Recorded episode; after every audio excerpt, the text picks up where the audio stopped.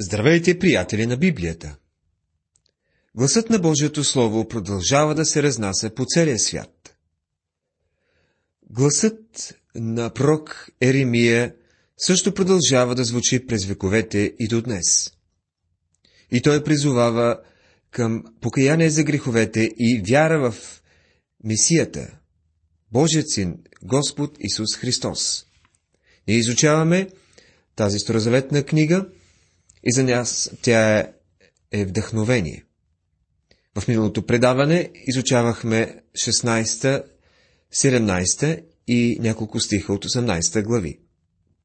В 16 глава видяхме, че Бог забрани на Еремия да се жени, а в 17 се предава посланието на неженения пророк. В глава 18 започнахме разглеждането на нагледният урок в къщата на гранчара. Този урок е много важен, затова тази вечер ние ще продължим да говорим по тази тема. Говорихме за властта на гранчаря, а сега ще говорим за личността на глината. Но нека най-напред да прочита тези основни стихове, върху които ще размишляваме. Словото, което дойде към Еремия от Господа и каза, Станита слезва в къщата на гранчаря и там ще те направя да чуеш думите ми. Тогава слязох в къщата на гранчаря и ето той работеше на колелата си. И колкото пъти съдът, който правеше от глина, се разваляше в ръката на гранчаря, той пак го правеше на друг съд. Както се видя угодно на гранчаря да го направи. Тогава Господното Слово дойде към мене и рече, Доме Израилев, не мога ли да направя с вас, както той е гранчар, казва Господ. Ето както е глината в ръката на гранчаря, така сте и вие, доме Израилев, в моята ръка. Книгата на пророк Еремия, глава 18, от 1 до 6 стихове. След като се спряхме и говорихме за властта на гранчаря, сега ще говорим за личността на глината. Някой може да възрази. Тук като че ли има нещо объркано. Можете ли да кажете, че глината е личност? Глината е безформена, безжизнена, безсилна, инертна, без способности. Това е една кална смес. Псалмиста писа Помни, че ние сме пръст. Доктор Джордж Гил е обичал да казва Бог помни, че сме пръст, но човек понякога забравя и се вкопчва в себе си а когато пръста залепне, тя се превръща в кал. Наистина, понякога забравяме това, но Бог помни, че сме пръст. Погледнете на глината на гранчарското колело. Тази глина няма желания, няма права, няма наследствени способности. Тя е безпомощна и безнадежна. Писанията потвърждават това. В послание към Ефисяните, 2 глава, 1 стих, Апостолът казва, вие бяхте мъртви чрез вашите престъпления и грехове. Това е човека. И след това той продължава тази мисъл по-късно в същата глава. Без да имате надежда и без Бога на света. Тази глина на гранчаревото колело не е по-различна. След това казва и на римляните, понеже когато ние бяхме още немощни, на надлежното време Христос умря за нечестивите. Ние с вас трябва да осъзнаем, че нашият Бог е суверенен Бог и че ние сме глината. Ние бяхме мъртви в греховете и нечестията, без сила. Бог е гранчаря с силата. Бог е този, от, от който зависи всичко. Ние, никой от нас не може да изисква от Бога. Защото казва на Моисея, ще покажа милост към, към когото ще покажа и ще пожаля когото ще пожаля. Послание към римляници, 9 глава, 15 стих. Когато Моисей спореше с Бога, Бог му каза, Моисей, ще те послушам, но няма да го направя, защото си Моисей, а защото ще покажа милостта си. Това е причината, поради която Бог му отговори. Бог не е длъжен да спаси никой човек. Той е способен, свободен да действа така, както си пожелае. Той е праведен и свят. Това е един изгубен свят и ще остане такъв и никой няма да има право да повдига въпроси по това. Сега погледнете от другата страна на монетата. Нека поговорим за силата на клината и за личността на гранчаря. Това е другата страна на нещата. И колкото пъти съдът, който правеше от глина, се разваляше в ръката на гранчаря, той пак го правеше на друг съд, както се видя угодно на гранчара да го направи. В този стих не само се намира принципа, че Бог е суверен, но има и скрита цел в него. Сега ще погледнем на силата на глината. Тази глина на гранчаревото колело е като танца на гъвкавите обстоятелства на Браунинг. Това колело е колелото на обстоятелствата. Едва ли големите решения в този живот се вземат в църковната сграда. Големите и важни събития и решения се вземат в ежедневния живот, в работата, в училището, на работилницата, в кръстопътя на живота. Там, където гранчарят работи с глината. Там е мястото, където той работи и с всеки един от нас. Ние с вас живеем в един свят, който изглежда сякаш няма никаква цел или значение. Множество от хора не виждат смисъл в живота и се сблъскват непрекъснато с объркване. Някой е изразил това в едно малко куплетче.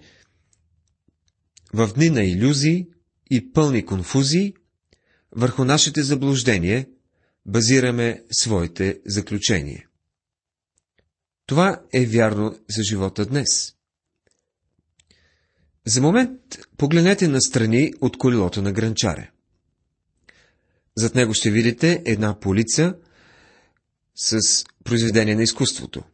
Тези предмети на красотата някога са били глина на неговото колело. Глина, която се е поддала на неговата ръка. Някога всички те са били безформени буцикал. Но какво се е случило? Тази безжизнена глина е била в ръцете на гранчаря и докато колелото на обстоятелствата се е въртяло, той е моделирал в съдовете, които сега стоят на показ. Можем да вземем много примери от живота. Вземете за пример една мида от морските дълбини. Не ви ли се струва, че Господ се опитва да ни каже нещо чрез нея? Бог е започнал с едно мъничко животинче, едно дребно мекотело, и около него той е оформил тази мида. Може да стигнете до това заключение. Щом великият архитект е прекарал толкова време с една малка мида на дъното на океана, какво да кажем за човека днес? Погледнете отново тези малки произведения на изкуството, които гранчаря е окачил по полиците зад себе си. Не говорете презрително за глината. Тя има очудващи възможности и еластичност. Това, приятели, е което нашият Творец иска. Глина. Той не иска стомна. Той не иска стомана. Той не иска масло. Не иска камъни. Той иска глина. Той иска нещо, което може да постави на своето колело и да моделира. Това е материала, който той търси. Глина. Бог иска да работи с човешките същества. Някой може да каже, да, но тук именно се разваля аналогията. Далечината между Бога и човека е много по-голяма, отколкото между гранчара и глината. Едва ли мога да се съглася с това. Всъщност Бог е по-близо до човека, отколкото гранчара до глината. Глината на колелото в дома на гранчаря, в която беше отведен Еремия, няма воля. А аз имам. Тази глина не може да се трудничи на гранчаря, а аз мога. В миналото предаване цитирах битие, за да покажа целта, с която е сътворен човека. Бог сътвори човека по свой образ и подобие. Той взе човека физически от пръста на земята и го направи. И след това вдъхна в него жизнено дихание и човека стана жива душа. Човек има свободна воля и може да упражнява. Глината няма воля. Ние с вас можем да сътрудничим на гранчаря. Сега искам да попитам гранчаря един въпрос. Каква е твоята цел, като ме поставяш на гранчарското колело? Защо стана така с мен? Защо продължаваш да работиш с мен? Защо, гранчарио, правиш това? Не съм бил непочтителен, но съм като малкото дървено човече, което отвръщам. Защо, гранчаро, правиш това? Какво преследваш с това? Връщаме се в къщата на гранчаря. Не съм открил целта, но научих нещо, което е по-важно от целта на моя живот. Открих, че гранчаря има цел, което е по-важното, което трябва да знаем. Аз наблюдавам гранчаря. Той е сериозен и си върши работата. Той не си играе с глината. Това му е работата. Не си и губи времето. Отдава времето, талантите и способностите си, за да работи върху глината. Забележете отново трети и четвърти стихове, в които се казва «Слязох в къщата на гранчаря, и ето той работеше на колелата си. И колкото пъти съдът, който правеше от глина, се разваляше в ръката на гранчаря, той пак го правеше на друг съд, както се видя угодно на гранчаря да го направи. Това не е гоненица на котка и мишка. Не това е целта на гранчаря. Да бъде гранчар не му е хоби, а призвание. Това не е нещо, с което той се развлича. Той знае какво прави. Това ми казва, че Бог не си играе с мен днес. Той не експериментира с нас. Той има цел. И, приятели, това може само да ми утешава. Това е вторият велик принцип, който виждаме тук. Гранчаря има цел.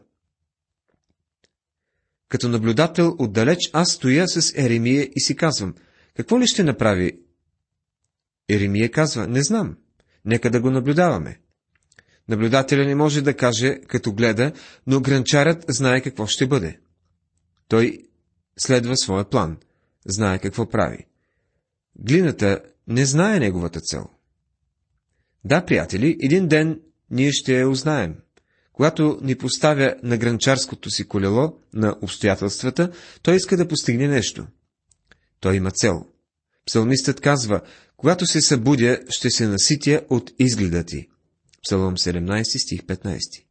Един ден ще съм като него. Братя, още не е станало явно какво ще бъдем, но знаем, че когато стане явно, ще бъдем подобни нему, защото ще го видим както е.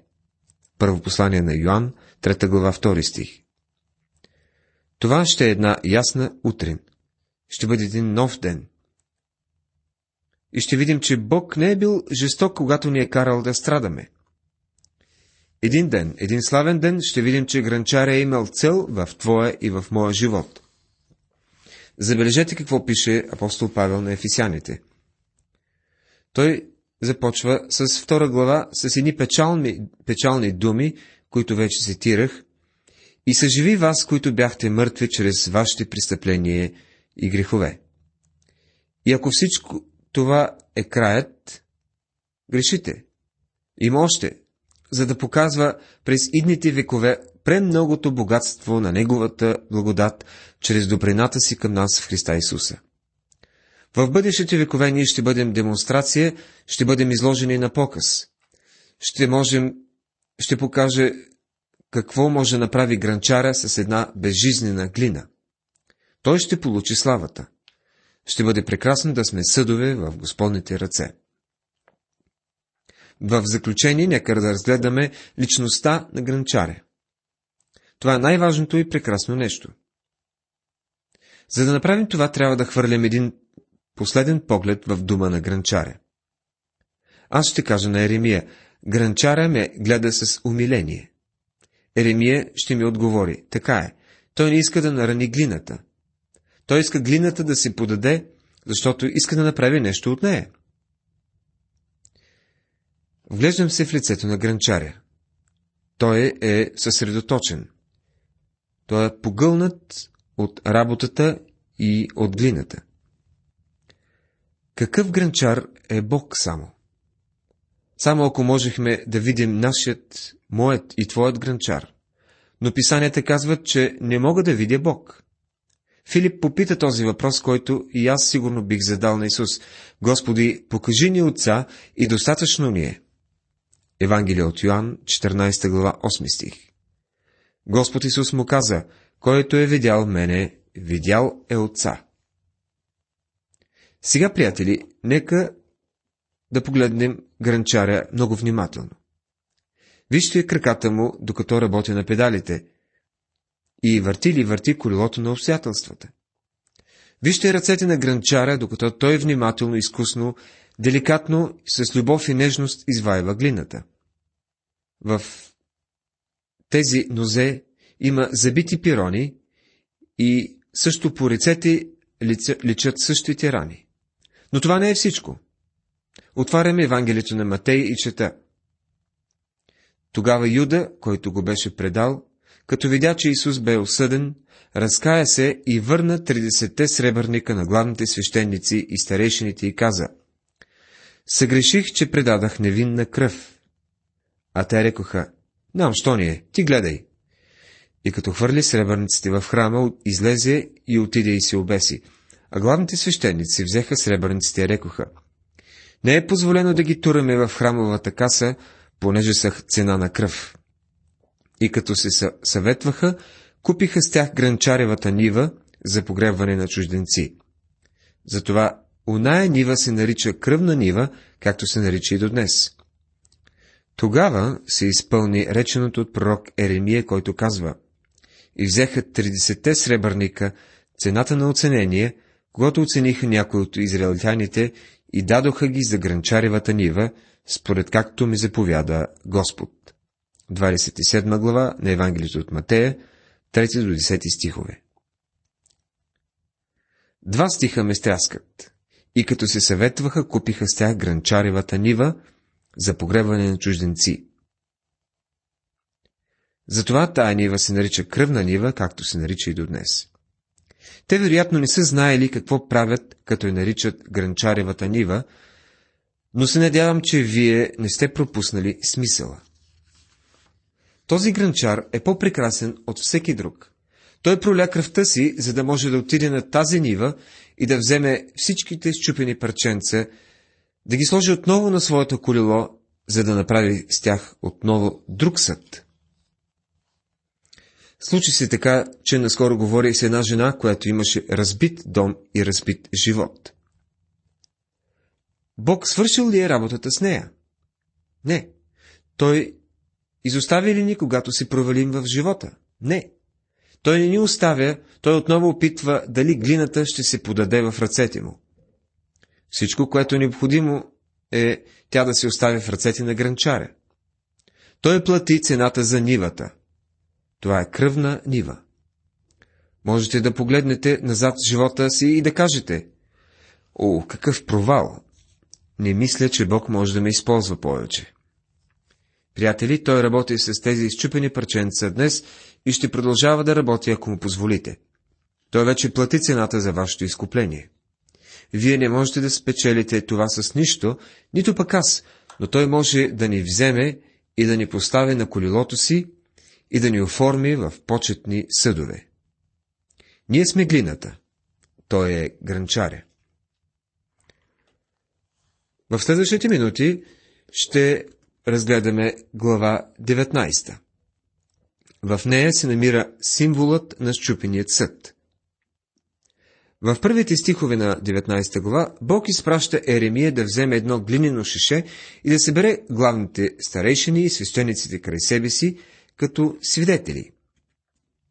Така казва Господ, иди и купи една глинена стомна и вземи някого от старейшините на народа и от старейшините на свещениците – и излез в долината на Еномовия син, която е при входа на гранчаревата порта, и там възгласи думите, които ще ти кажа, като речеш. Глава 19, стихове 1 и 2 Тук пророкът е изпратен с послание, което често е излагал и преди. Той трябва да събере старейшините и първенците, както в църквата, така и в държавата, за да бъдат зрители и свидетели на това, което казва. Макар, че повечето от старейшините се отнасяли с неприязен към Еремия, все пак, вероятно е имало неколцина, които гледали на него като на пророк и искали съответното уважение към неговото небесно видение. Той трябва да отиде в долината на Еномовия син и да извести това послание там. Господното слово не е свързано с някакво определено място. Еднакво добре тази проповед може да се изнесе и в долината Тофет и пред портата на храма. Христос е проповядвал както в планината, така и от лодка. Тази проповед обаче трябва да бъде изнесена на точно определеното място. В долината на Еномовия син. И защо? Защото там людите са се били провинили в най-отвратителното от своите идолопоклонства, а именно принасянето на собствените си деца в жертва на Молох. Там тази долина е била позната като долината на клането.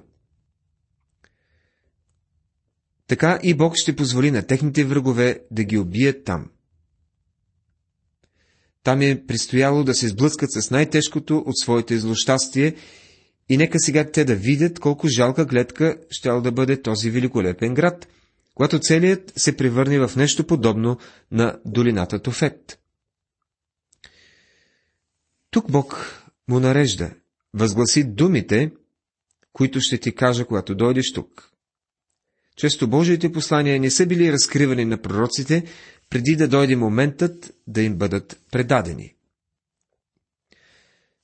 Защото ме оставиха и направиха чуждо това място, като кадиха в него на други богове, които не бяха познали, те и бащите им, и юдовите царе, и напълниха това място с кръвта на невинните, и издигнаха високите места на Вала, за да горят синовете си в огън за всеизгарянето на Вала.